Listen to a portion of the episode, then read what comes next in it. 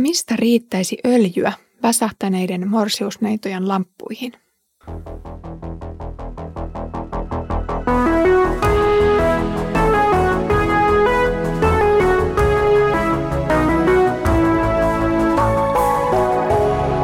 Kirjoitusten pauloissa. Lämpimästi tervetuloa Kirjoitusten pauloissa podcastiin. Olen Iida Halme kansanlähetysopistolta ja luen kanssasi Sakarian kirjaa. Edellisellä kerralla luimme uudesta versosta, joka nousi kasvuun Daavidin raunioituneesta kuningaskunnasta tai kuolleen kiven keskeltä. Tällä kertaa tulemme näkemään lamppuja ja oliviöljypuita ja öljyastioita ja sen, kuinka öljy tuleekin riittämään. Luen nyt Sakarian luvusta 4, jakeita 1-6 ja jakeita 10-14. Enkeli, joka oli selittänyt minulle näyt, tuli taas luokseni. Ja hän herätti minut kuin unesta. Hän kysyi minulta, mitä näet? Minä vastasin, näen lampun jalan, joka on kokonaan kultaa, ja sen päällä öljyvadin. Vadin reunassa on seitsemän lamppua ja kussakin lampussa seitsemän liekkiä. Lampun jalan vieressä on kaksi oliivipuuta, toinen vadin oikealla ja toinen vasemmalla puolella. Minä kysyin enkeliltä, joka puhui kanssani, mitä nämä tarkoittavat. Enkeli sanoi, etkö tiedä, mitä nämä ovat?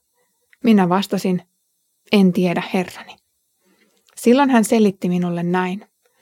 Nuo seitsemän tarkoittavat Herran silmiä. Ne tarkkaavat kaikkea maata.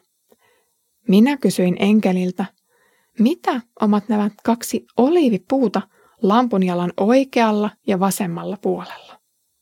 Kysyin häneltä vielä, mitä tarkoittavat kaksi olivipuun lehvää ja runsaat öljymarjat, joista vuotaa lamppuihin kultaista öljyä kahden kultaisen putken kautta. Hän sanoi, etkö tiedä mitä ne ovat? Minä vastasin, en tiedä. Silloin he enkeli selitti, nämä tarkoittavat niitä kahta öljyllä voideltua, jotka ovat koko maailman valtiaan palveluksessa.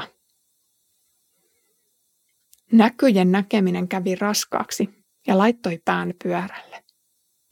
Sakaria oli ehkä joutunut jonkinlaiseen hurmokseen, kun enkeli joutui nyt herättelemään häntä. Oli nimittäin aika jatkaa näkyjen näkemistä. Ja jotta Sakarian keskittymiskyky säilyisi, enkeli ryhtyi kuin parhaimmaksikin pedagogiksi ja pyysi Sakariaa nyt sanoittamaan näkemänsä. Äkkiseltään Sakarian näkymä on jälleen hyvin monipolvinen, joten on syytä zoomailla siihen kokonaiskuvaan, jotta hahmottaisimme, mistä tässä näyssä on kysymys. Sakaria näkee nyt lamppuja, öljyä ja oliivipuita. Lamppujen tehtävänä on tietenkin tuottaa valoa, etenkin kun näissä lampuissa on oikein silmät, jotka tarkkailevat koko maata.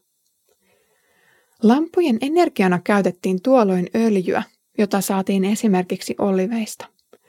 Oliiviöljy tosin on kelvollista myös ihmisen ravinnoksi, joten sen käyttäminen lampun polttoaineena on lähestulkoon haaskausta, ellei kyseessä ole sitten erityisen arvokas käyttötarkoitus.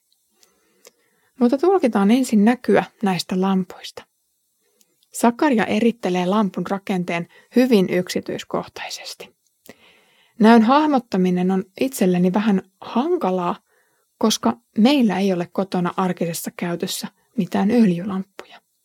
Sen sijaan nykyaikaisen LED- tai sähkövalaisimen rakenteen kuvaileminen olisi ehkä helpompaa. Joka tapauksessa lamppuja on tässä näyssä yhteensä seitsemän. Ja niissä on kussakin tulkinnasta riippuen joko yksi tai seitsemän liekkiä.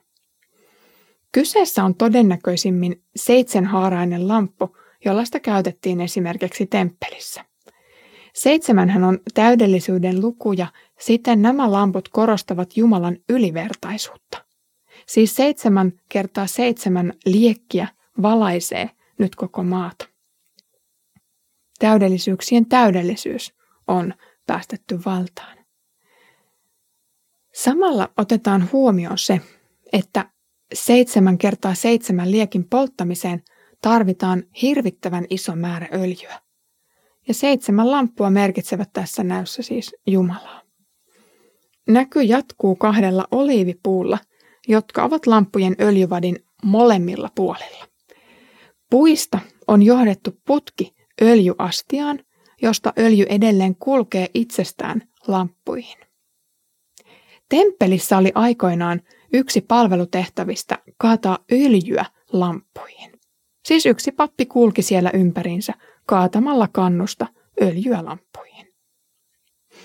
Enkeli selittää näiden puiden merkitsevän voideltuja, jotka ovat kaikki valtian palveluksessa.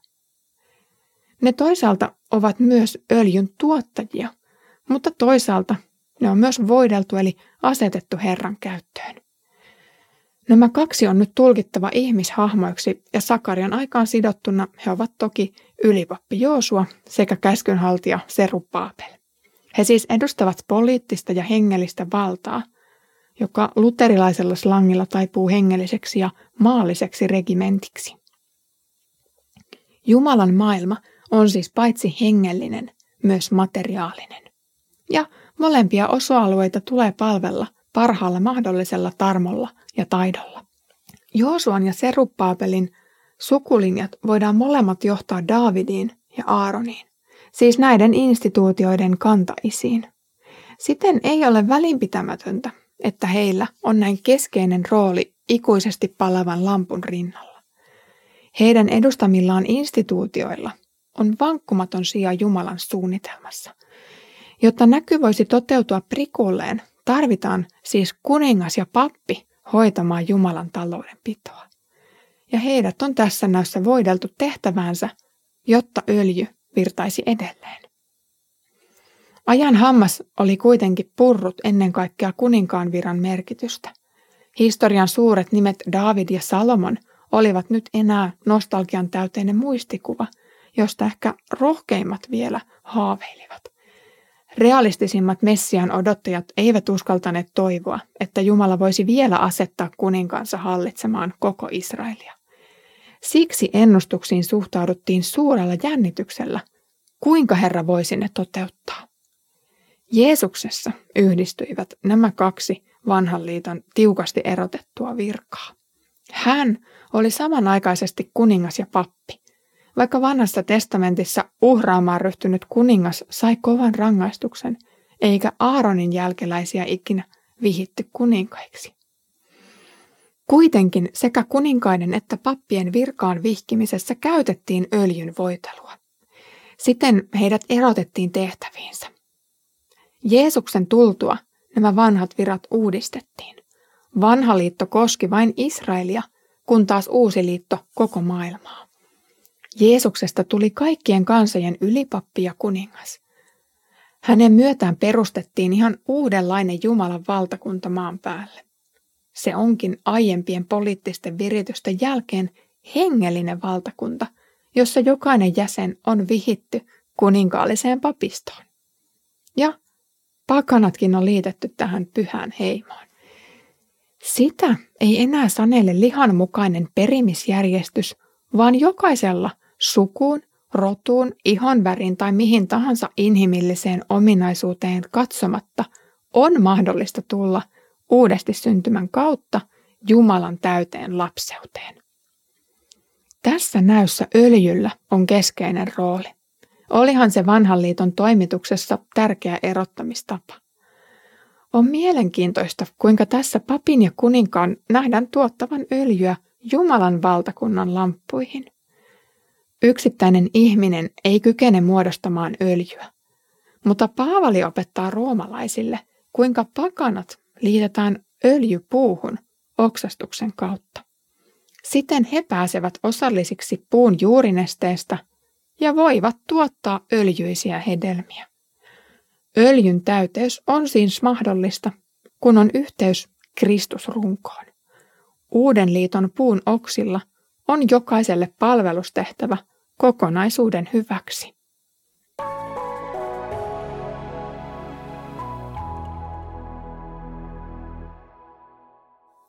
Öljy on myös pyhän hengen vertauskuva. Uudessa liitossa jokaisen kuningaspappiin liitetyn luvataan siis olevan yhtä voideltu kuin nämä johtajat kerran. Pyhän hengen öljy näyttäytyy myös Jumalan valtakunnan polttoaineena. Henki tekee eläväksi, hän uudesti synnyttää ja herättää paatuneita. Sakarian saama näky ohjaakin tänään öljyn lähteille. Kultainen vadillinen öljyä olisi kyllä poikaa hengettömän elämän kitkaan.